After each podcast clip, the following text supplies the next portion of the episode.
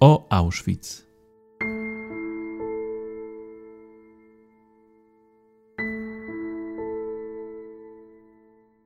Historia obozu Auschwitz jest niezwykle złożona. Łączył on dwie funkcje – obozu koncentracyjnego i ośrodka zagłady. Nazistowskie Niemcy prześladowały w nim różne grupy ludzi, a kompleks obozowy nieustannie rozbudowywano i przekształcano. W podcaście o Auschwitz mówimy o historii obozu oraz o naszej współczesnej pamięci o tym szczególnym miejscu.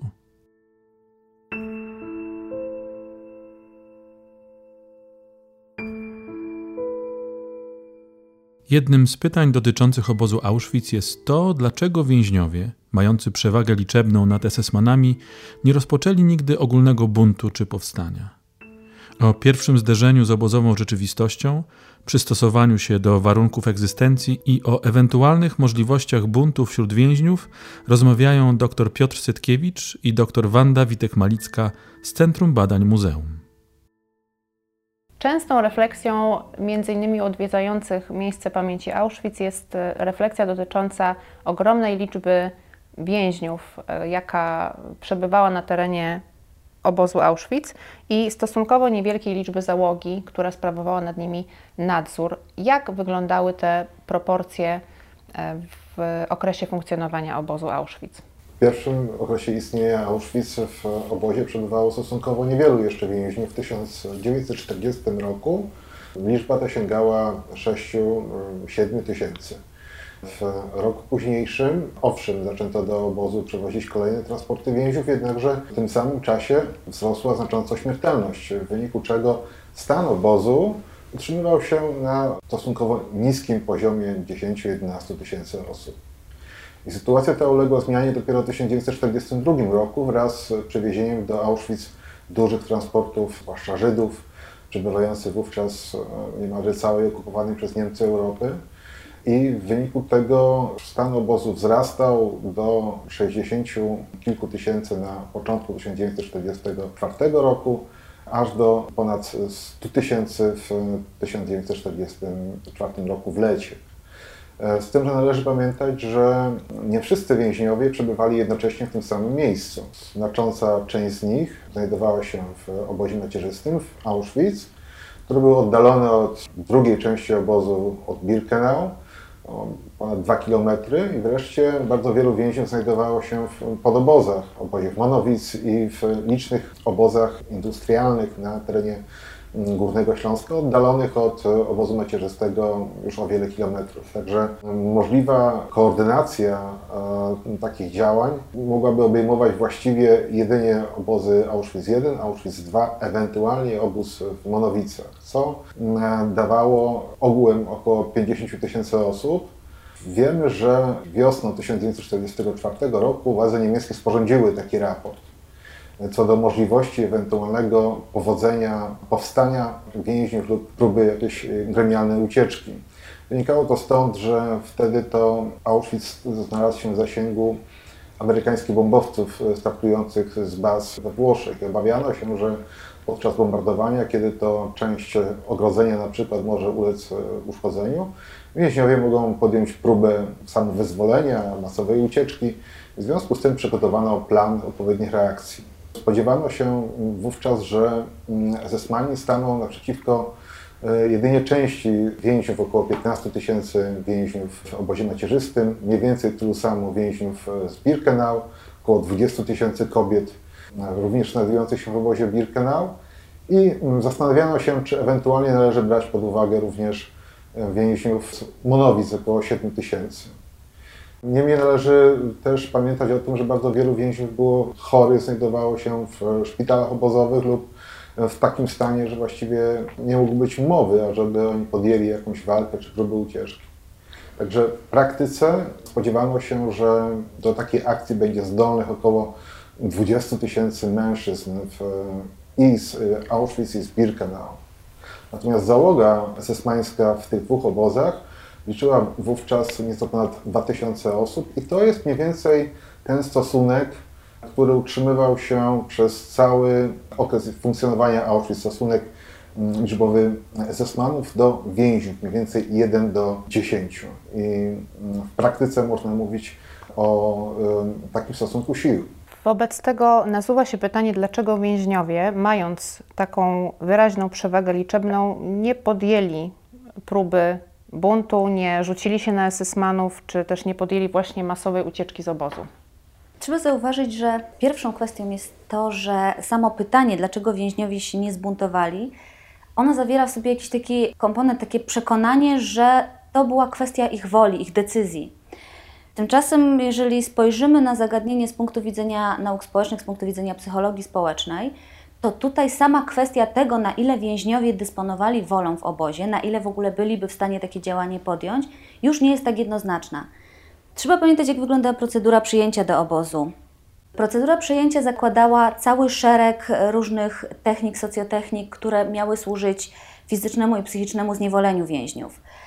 I to zniewolenie, ono było autentyczne, w tym sensie, że więźniowie rzeczywiście w chwili wejścia do obozu byli przekonani o swojej całkowitej niemocy, całkowitej bezsilności. Kiedy wczytujemy się w relacje więźniów, możemy tam z łatwością wskazać pewne takie stałe elementy tej procedury, szczególnie kiedy mówimy o przyjęciu więźniów politycznych, bo trochę inaczej sytuacja wyglądała w przypadku przyjęciu transportów Żydów skazanych na masową zagładę. Natomiast w przypadku tych właśnie więźniów politycznych, szczególnie w pierwszych latach istnienia obozu, ta procedura, ona była niezwykle brutalna. Przez cały czas towarzyszył jej taki celowo inscenizowany pośpiech. Więźniowie wspominają o tym, że byli poganiani, byli bici, byli cały czas pospieszani, musieli trasę do obozu pokonać biegiem. Cały czas była nakręcana taka spirala presji czasowej i to powodowało, że ci więźniowie nie mieli możliwości, żeby jakkolwiek zareagować, żeby spróbować wytyczyć jakiekolwiek ścieżki takiej racjonalnej samoobrony przed tym, co ich spotykało w obozie. To znaczy oni byli w stanie uchylać się przed ciosami, byli w stanie reagować na wydawane rozkazy, natomiast już nie byli w stanie zaobserwować okolicy, otoczenia, nie byli w stanie przyjrzeć się temu, co się wokół nich dzieje, ponieważ cały czas musieli te wszystkie polecenia, ten moment rozładunku odbywał się w dużym pośpiechu i przy ogromnej brutalności. Także tutaj mamy do czynienia z jednej strony z takim skrajnym przeciążeniem informacyjnym, mnóstwo bodźców, które spadały na tych więźniów, a z drugiej strony autentyczne, realne zagrożenie życia, zagrożenie bycia pobitym, bycia zastrzelonym już w czasie, w momencie wejścia do obozu. I kiedy czytamy wspomnienia byłych więźniów, kiedy wczytujemy się w ich relacje, to wielu z nich stwierdza, że tak, rzeczywiście ta pierwsza ich reakcja to był szok, to było niedowierzanie, ale przede wszystkim strach i te ich reakcje na tą procedurę przyjęcia były takie bardzo instynktowne, czyli właśnie uchylenie się, próba uniknięcia tego autentycznego niebezpieczeństwa. W następnej chwili więźniowie wpadali w rzeczywistość obozu, która była dla nich zupełnie nieprzewidywalna i w której wszystkie znane z wolności związki przyczynowo-skutkowe okazywały się no, nie działać. Wszelkie ich zachowania okazywały się nieadekwatne do sytuacji. W naukach społecznych taki stan nazywamy anomią, anomią normatywną, kiedy normy znane z codziennego życia zostają zawieszone, przestają jakkolwiek funkcjonować. I w relacjach więźniów czytamy takie fragmenty, w których oni opisują tą swoją właśnie dezorientację, kiedy reagując w sposób taki, jak zareagowaliby na wolności, nagle okazuje się, że narażają się na duże niebezpieczeństwo. Więzień, który w czasie ustawiania pierwszego apelu zgłasza potrzebę wyjścia do toalety, tak jak uważa, że należy postąpić, nagle okazuje się, że zostaje pobity przez kapo. Więc tutaj ta niemoc i ten brak wiedzy o tym, jak należy się zachowywać, co należy zrobić, żeby tego bicia, tej brutalności uniknąć, powodował, że więźniowie rzeczywiście byli całkowicie sparaliżowani tym strachem, tym lękiem. Nie byli w stanie wytworzyć w początkowym okresie pobytu w obozie żadnych takich skutecznych scenariuszy działania. My w naszym codziennym życiu nawet nie zdajemy sobie sprawy z tego, w jak wielu sytuacjach społecznych, praktycznie wszystkich, działamy na takim funkcjonalnym autopilocie. Pewne zachowania są automatyczne, pewne scenariusze są stałe i oczywiste. Więc więźniowie, wchodząc do obozu, próbowali zachowywać się w ten sam sposób, tymczasem to powodowało bardzo często agresję, to powodowało, że narażali swoje życie.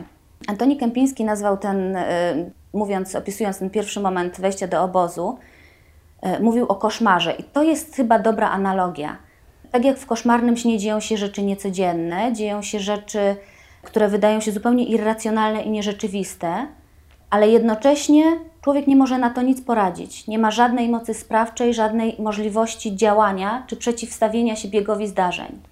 To, w jaki sposób oddaje tą atmosferę psychiczną, w jaką wpadali więźniowie w tych pierwszych momentach pobytu w obozie. Badacze, którzy zajmowali się tematyką przystosowania więźniów, czy to na gruncie nauk społecznych, czy to na gruncie psychiatrii i psychologii, w zasadzie są zgodni, że to przystosowanie do obozu, które było niezbędnym elementem wejścia w, w nową rzeczywistość, można z grubsza podzielić na takie dwa etapy. I ten pierwszy etap charakteryzował poczucie całkowitej bezsilności, braku jakiejkolwiek sprawczości, również szok. Towarzyszyły temu etapowi reakcje paniczne, reakcje lękowe, które całkowicie paraliżowały zdolność więźnia do podejmowania jakiejkolwiek inicjatywy. Stawiały go w sytuacji, w której jedyne, co był w stanie robić, to reagować w najprostszy sposób, w taki instynktowny sposób na pojawiające się bodźce. Cały czas trzeba mieć na uwadze, że wszystkie te bodźce, czy większość z nich, była przez więźniów odbierana jako niebezpieczna, zagrażająca życiu. I ten przymus, taki instynktowny przymus zachowania życia był kolejnym elementem, który wpływał na zachowania i który utrudniał więźniom jakąkolwiek refleksyjność. Wydaje mi się, że kiedy mówimy o kwestii, czy więźniowie mogli się zbuntować i zastanawiamy się nad tym, dlaczego tego nie zrobili, właśnie mając w podtekście tę możliwość wyboru, to tutaj w tym pierwszym etapie przystosowania do obozu wydaje mi się, że po prostu z psychologicznego punktu widzenia takiej możliwości nie było. Więźniowie nie mogli się zbuntować, ponieważ nie byli w stanie wytyczyć tych właśnie scenariuszy zachowania, które byłyby efektywne. Nie byli w stanie rozeznać się w tej rzeczywistości, która była tak skrajnie odmienna. W późniejszym okresie więźniowie zaczynali adaptować się coraz skuteczniej, chociaż tu należy mieć na uwadze, że proces przystosowania do obozu to nie było zjawisko takie zero-jedynkowe, tylko raczej należy postrzegać je jako rozpięte na pewnej osi, od tej początkowej reakcji panicznej, od tej początkowych reakcji instynktownych do coraz lepszego przystosowania. I oczywiście więźniowie w tych swoich staraniach na różnym poziomie tego, czy na różnym etapie tego przystosowania się zatrzymywali i różny stopień tego przystosowania osiągali. Przystosowanie więźniów przebiegało na różnych płaszczyznach, od takiej najprostszej, czyli przystosowania fizycznego, czy wręcz na poziomie fizjologii. Więźniowie żyjący w obozie byli poddani nieustannej presji stresu. Towarzyszył im nieustanny strach i to powodowało takie typowo nerwicowe reakcje psychosomatyczne.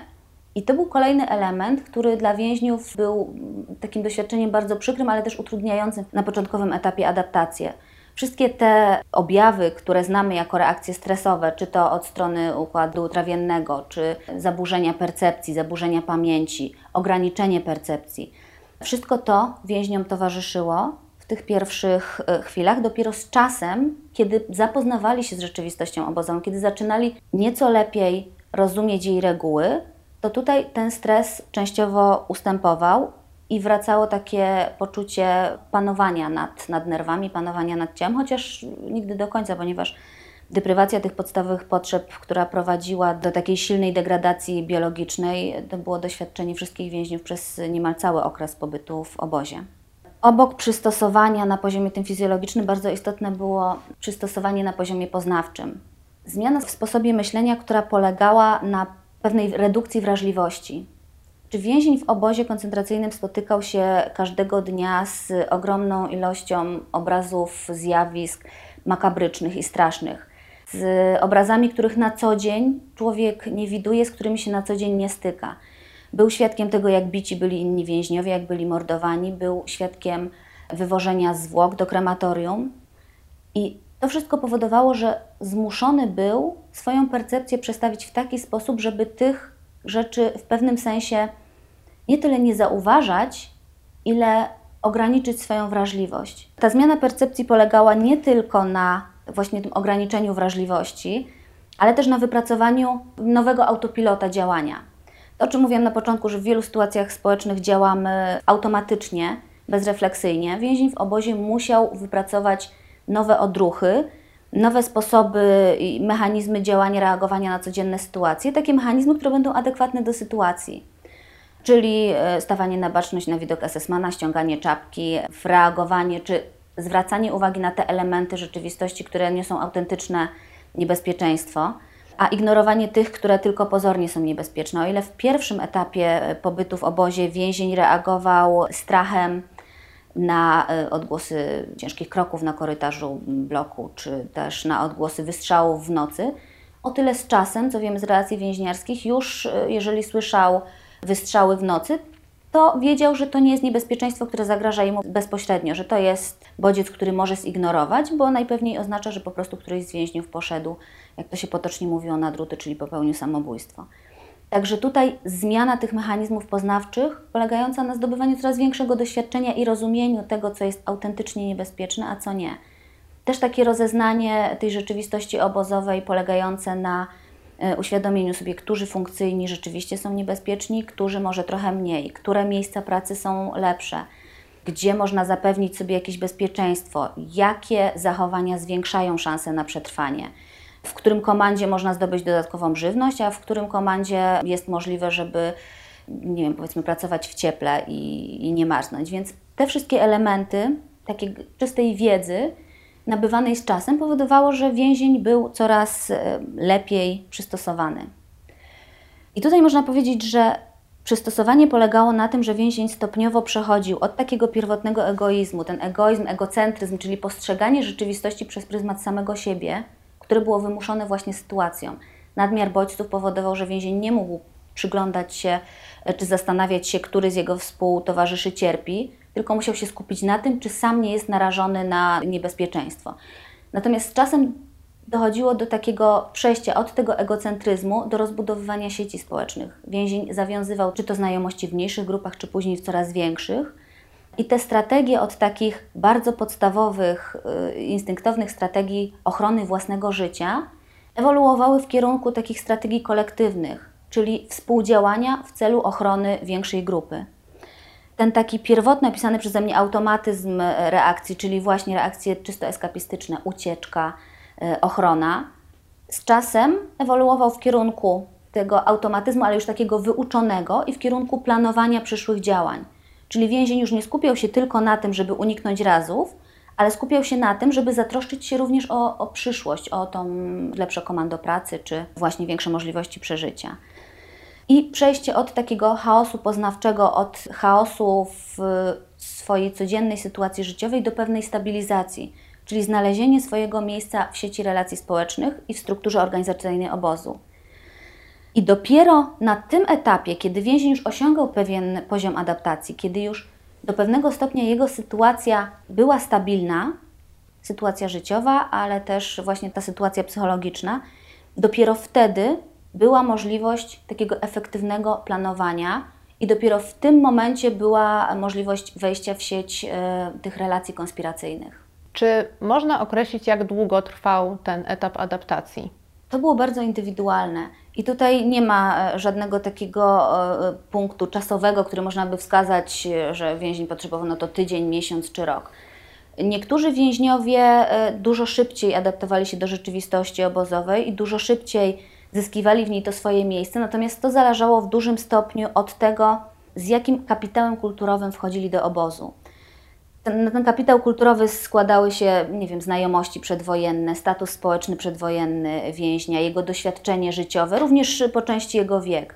Na pewno łatwiej było tym więźniom, którzy w, trafiali do obozu w grupie jakichś znajomych, w grupie na przykład kolegów aresztowanych w tym samym czasie, ponieważ oni od samego początku już taką grupę, która mogła służyć wsparciem, posiadali. Być może łatwiej było również na przykład wojskowym. Mogło być łatwiej dlatego, że wojskowy dryl wprowadzony w obozie, czyli konieczność ustawiania się w piątki, wykonywania rozkazów, takiego działania właśnie pod tą presją nakazów, dla nich było łatwiejsza. Oni nie musieli się uczyć musztry, więc w tym, w tym momencie byli nieco mniej narażeni na jakieś, jakieś sankcje. Na pewno osoby, które miały dobrą kondycję fizyczną, one również narażone były mniej, one również w tym pierwszym etapie radziły sobie łatwiej. Zdecydowanie większe szanse na przetrwanie miały te osoby, które trafiły do obozu i od razu spotkały w nim swoich przedwojennych czy przedobozowych przyjaciół, którzy już w obozie mieli swoją sytuację ustabilizowaną. Czyli ci, którzy trafiali od razu w takie bezpieczne sieci relacji. I znamy przykłady takich więźniów, którzy właśnie dzięki temu, że byli znani, dzięki temu, że w obozie od razu starzy więźniowie, czyli ci, którzy już byli wcześniej, od razu się o nich zatroszczyli, dzięki temu zwiększyli ich szanse na przeżycie. Takim przykładem, jednym z bardziej jaskrawych, jest chyba obozowy los Ksawerego Dunikowskiego, który, biorąc pod uwagę to, w jakim wieku trafił do obozu, biorąc pod uwagę to, że był inteligentem, nie był specjalistą, to właściwie jego szanse na przetrwanie były niewielkie. Ale on od niemal początku pobytu w obozie mógł liczyć na duże wsparcie więźniów, którzy już w tym obozie przebywali, i prawdopodobnie dzięki temu przeżył. Wspomniana została tutaj grupa wojskowych już w pierwszych miesiącach funkcjonowania obozu Auschwitz, i ta grupa zaczęła tworzyć zawiązki konspiracji obozowej. To było dla ludzi tych dość oczywiste, no, żeby znajdując się w obozie koncentracyjnym również podejmować działania quasi-wojskowe, czyli przede wszystkim zorganizować się, znaleźć ludzi, którzy byliby liderami w takich grupach, i to najczęściej dotyczyło, aż niekoniecznie, oficerów, którzy przed deportacją do Auschwitz posiadali wyższe stopnie wojskowe, automatycznie inni żołnierze mieli skłonność do podporządkowania się takim osobom. Takie osoby teoretycznie przynajmniej powinny mieć jakieś zdolności organizacyjne, zdolności do panowania nad funkcjonowaniem takiej komórki ruchu oporu. W czasie pierwszych miesięcy istnienia obozu już takie grupy w Auschwitz zaczęły powstawać. Z jednej strony właśnie o profilu czy o składzie byłych wojskowych, z drugiej to byli też ludzie związani mocnymi więzami ideowymi, czyli tacy, którzy przed wojną prowadzili jakąś działalność publiczną, polityczną. W Auschwitz byli to również socjaliści, czyli była to grupa, której twórcami byli działacze Polskiej Partii Socjalistycznej. Początkowo wszakże te usiłowania tworzenia jakiejś konspiracji obozowej w głównej mierze skupiały się wokół kręgów byłych wojskowych, którzy znali się bardzo często z okresu przedwojennego, czy to odbywając ćwiczenia w ramach tych samych jednostek. Łatwo było nabrać również zaufania do takich osób, które nie dosyć, że były znane, to jeszcze uważano, że człowiek taki jako oficer czy jako żołnierz powinien reprezentować pewne wartości, które właściwie uniemożliwiały domniemanie o tym, że, że taki człowiek może na przykład zdradzić, może, może, może być nanosicielem. Także to było niezwykle istotne i wśród takich to właśnie ludzi powstały pierwsze związki konspiracji obozowej, która stopniowo rozwijała się, i to nie tylko grupa kierowana przez rotmistrza Pileckiego, ale również inne grupy skupiane wokół różnych innych wojskowych oficerów, które wszakże w miarę upływu czasu, rozpoznając się wzajemnie i kojarząc, że takie organizacje w obozie istniały, zaczęły się łączyć w celu podjęcia jakichś, jakichś wspólnych akcji. I to był właściwie zaczątek takiej zorganizowanej konspiracji obozowej, przynajmniej w zakresie więźniów polskich, bo tutaj rzecz jasna było łatwiej, bo Polaków było początkowo w obozie więcej i rzecz jasna dotyczyło to oficerów czy żołnierzy zawodowych Wojska Polskiego. Natomiast więźniowie, którzy przybywali później z innych krajów, przede wszystkim więźniowie żydowscy, w dużej mierze takich doświadczeń nie mieli, takich możliwości właściwie skupiania się wokół byłych żołnierzy również nie, co wynikało z wielu względów i przede wszystkim chyba stąd, że byli to Żydzi przewożeni z bardzo różnych krajów, raz, a dwa, że ich droga do osiągnięcia takiej stabilizacji obozowej była zazwyczaj trudniejsza i dłuższa. W praktyce oznaczało to, że więźniowie mogą ze sobą współpracować w grupach więźniów funkcyjnych, takich, którym udało się znaleźć jakieś w miarę bezpieczne komando. Nigdy nie można było mówić, że jakiś rodzaj pracy czy jakieś stanowisko w obozie było dawało zupełne poczucie bezpieczeństwa, ale z pewnością ludzie, którzy pracowali na przykład w magazynach obozowych czy w jakichś warsztatach, mieli większe szanse na przeżycie i byli w stanie wyjść z swoim postrzeganiem poza, poza horyzont kilku najbliższych dni W związku z tym oni to właśnie tworzyli zręby takich organizacji, zaczęli sobie pomagać, co widać było, że przynosi, przynosi pozytywne rezultaty. W efekcie, tak jak to opisywał rotmistrz Pilecki, wytworzyła się w obozie grupa Polaków, członków właśnie tej organizacji, którzy wyróżniali się nawet wyglądem zewnętrznym wobec całego tłumu pozostałych więźniów, którzy mieli oni czystsze pasiaki i wyglądali generalnie rzecz biorąc na silniejszych i zdrowszych. Natomiast pozostali więźniowie mieli trudniej i rzadko ten poziom zorganizowania wśród nich był tak wysoki jak w grupie polskich wojskowych. Czy plany wzniecenia powstania, czy też samo wyzwolenia się więźniów były w ogóle realnymi planami? Miały szansę powodzenia? Trudne pytanie. Myślę, że w konkretnej sytuacji obozu Auschwitz można było mówić o jedynie wznieceniu jakiejś, jakiejś rewolty, która by skutkowała próbą masowej ucieczki. Do takich działań się przygotowywano w, w, w obozie, aczkolwiek jak się wydaje, oczekiwania wobec takiego powstania, nawet wśród dość racjonalnie myślących konspiratorów, były przesadne.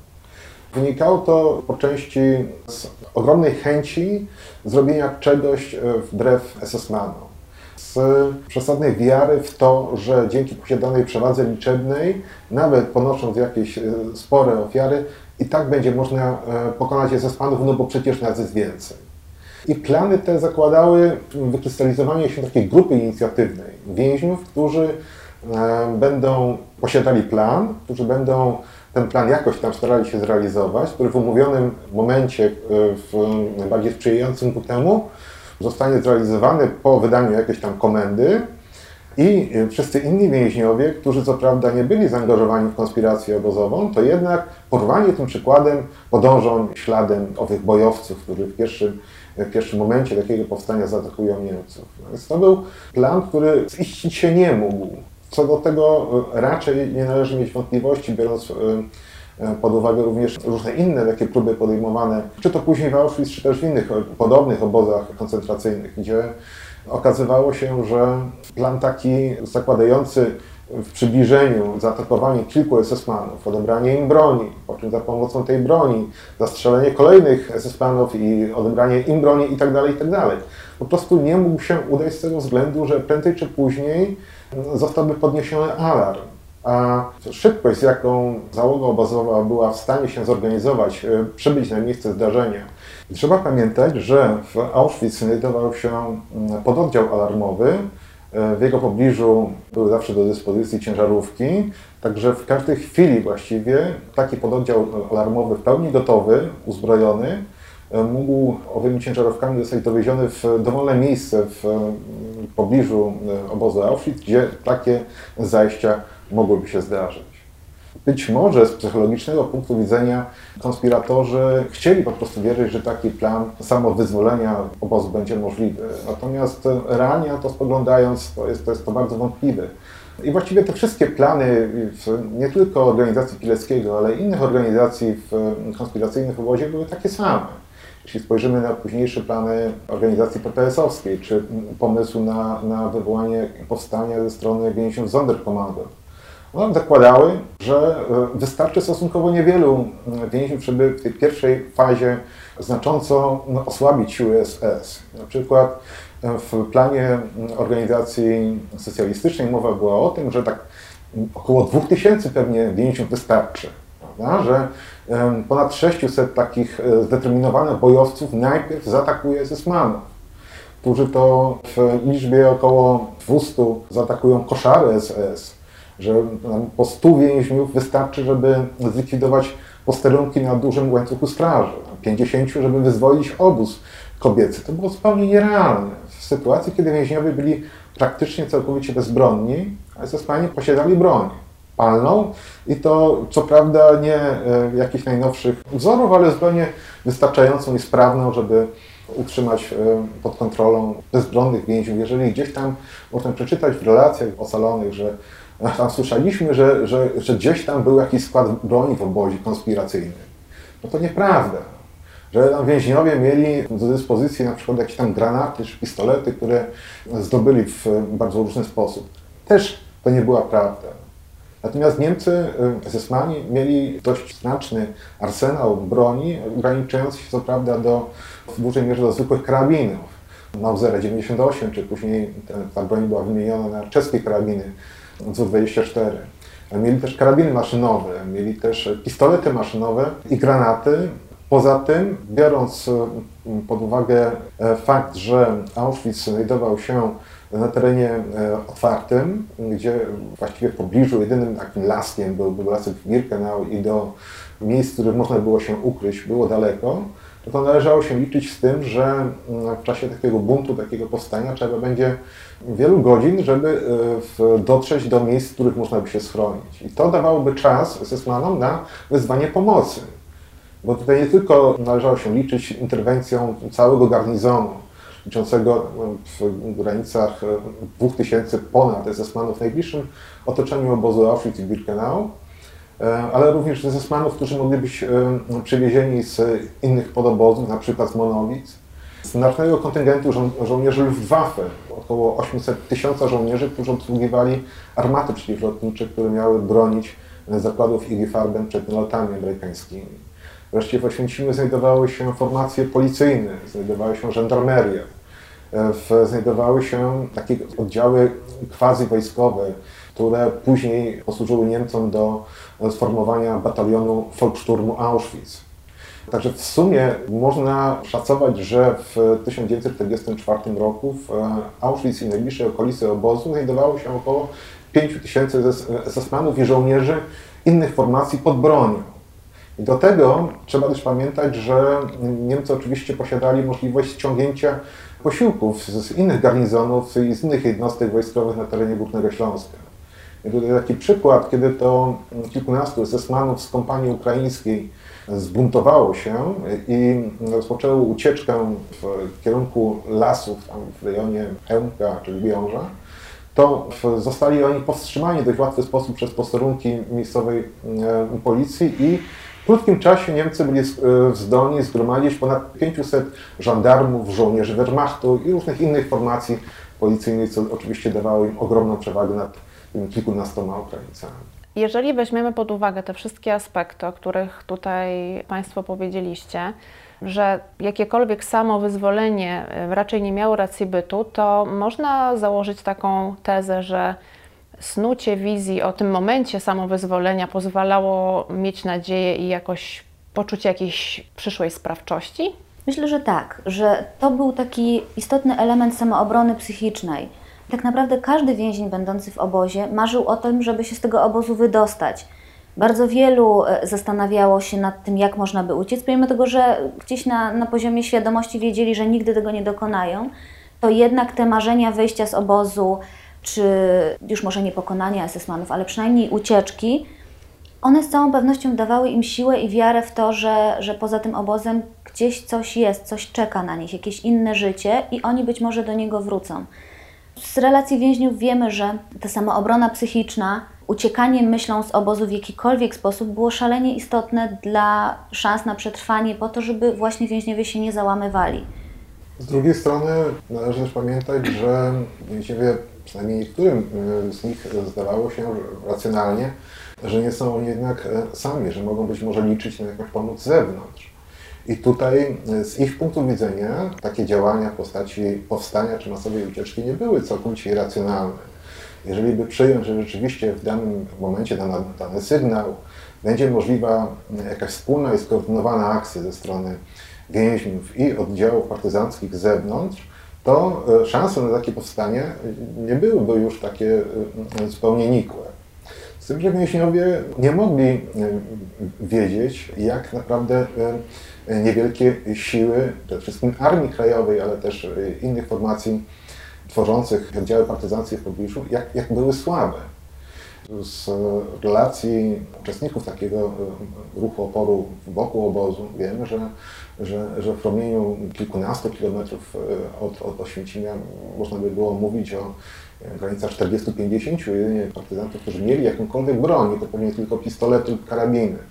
Natomiast również członkowie konspiracji obozowej spodziewali się, że w takiej sytuacji no, będzie można doprowadzić do pewnej koncentracji oddziału Armii Krajowej na przykład, że, że jeśli nawet w najbliższej okolicy Oświęcimia nie ma zbyt wielu partyzantów, no to być może będzie można ściągnąć ich skądkolwiek. Też nie było to takie proste, bo jak, prawda? Mieliby oni przyjechać tutaj pociągami, czy przemaszerować jakimiś, jakimiś duktami leśnymi. Było to w praktyce niezwykle trudne i z tego zdawało sobie sprawę dowództwo Armii Krajowej, które ostatecznie nigdy nie wyraziło zgody na, na taką akcję. Natomiast niewątpliwie przygotowania do jakiegoś powstania, czy, czy próby organizowania się, ewentualnie próby gromadzenia jakiejś prymitywnej broni, mogły mieć sens w sytuacji, kiedy to esesmani przystąpiliby do masowych egzekucji więźniów w obliczu zbliżania się frontu. Bo to była powszechna obawa wśród więźniów, że, że z pewnością esesmani nie pozostawią nas przy życiu, skoro byliśmy świadkami ich zbrodni. Także w tej konkretnej sytuacji plany nawet dosyć rozpaczliwe, które przewidywały po prostu podpalenie baraków. Podpalenie baraków i co miało być sygnałem dla jakichś, jakichś partyzantów w pobliżu, żeby przyszli z pomocą. Tutaj nie chodziło nawet o, o, o uratowanie bardzo wielu więźniów, tylko o uratowanie kogokolwiek. I wtedy taki plan, no w sumie dość rozpaczliwy jednak, byłby uzasadniony.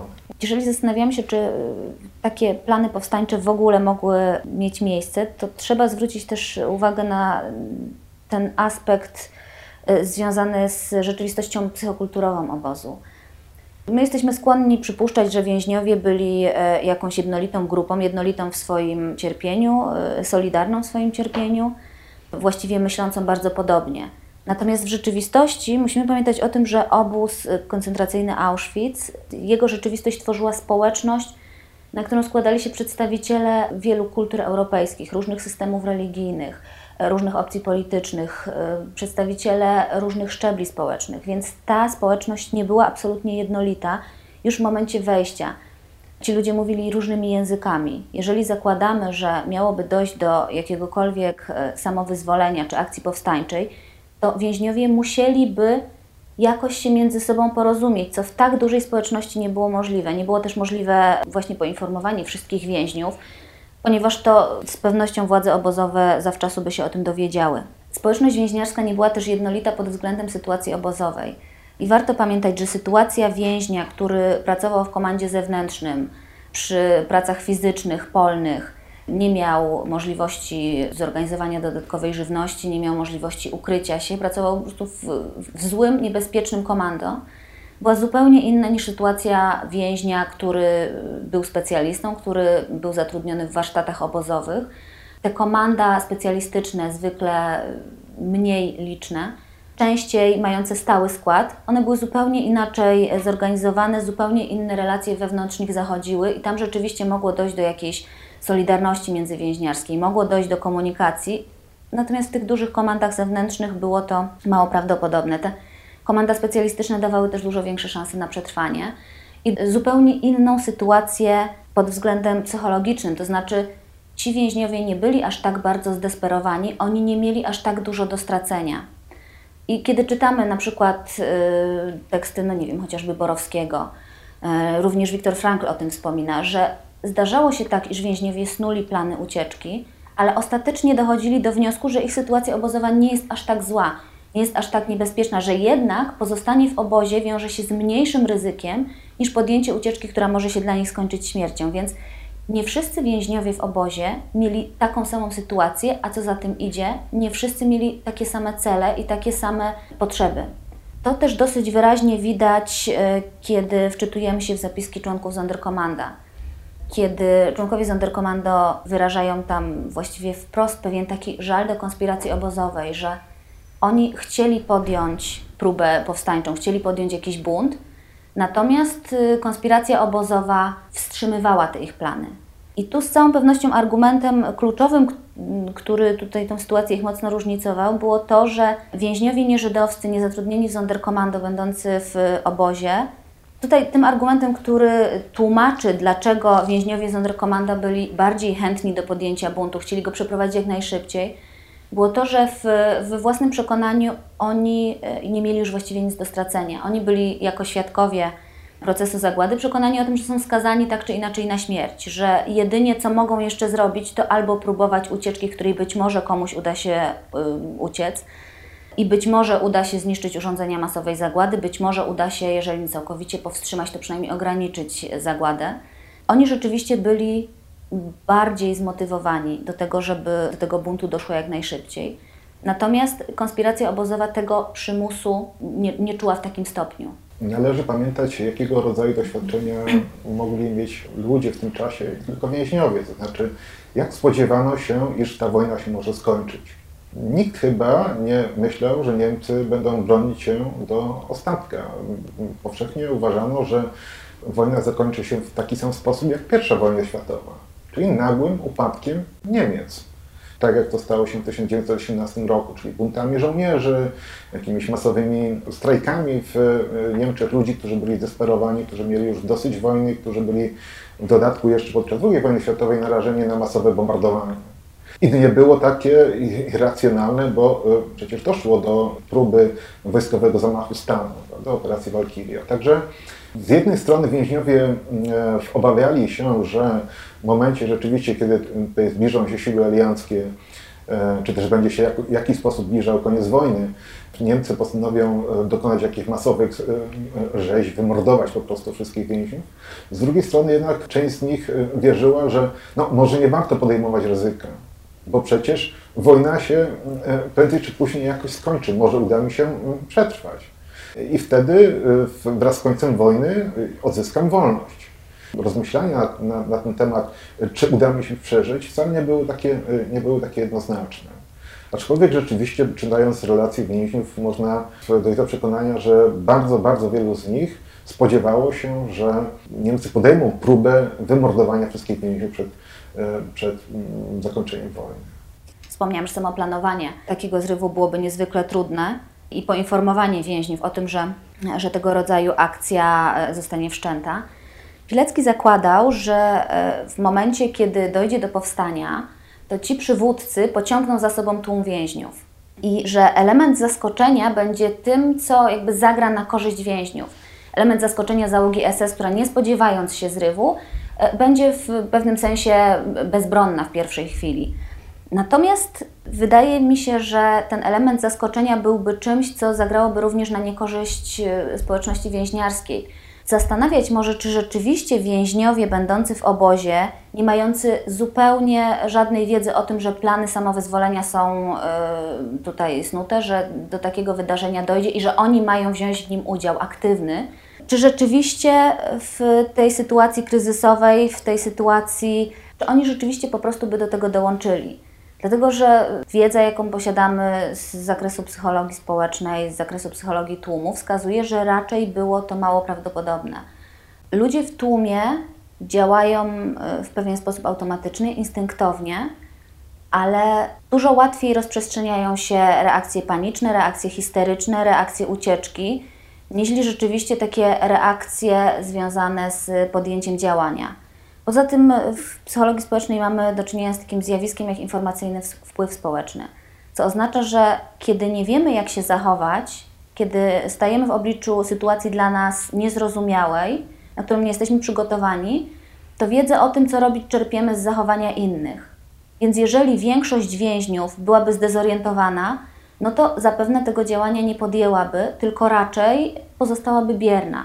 Tym bardziej, że bierność i unikanie tego, co nieznane, było jedną ze strategii przetrwania w obozie wypracowaną przez praktycznie większość więźniów. Więźniowie wiedzieli, że żeby przeżyć, przede wszystkim należy pozostać niezauważonym, należy raczej się chować za tłumem, czy chować się w tłumie, niż wychodzić przed szereg. No, to zawsze wiązało się z zagrożeniem. Także ta wyuczona w obozie bierność jako skuteczna strategia, myślę, że tutaj mogłaby skutecznie hamować działanie tłumu więźniów. Nie twierdzę, że więźniowie na pewno by tej walki nie podjęli, ale uważam, że to jest bardzo mało prawdopodobne.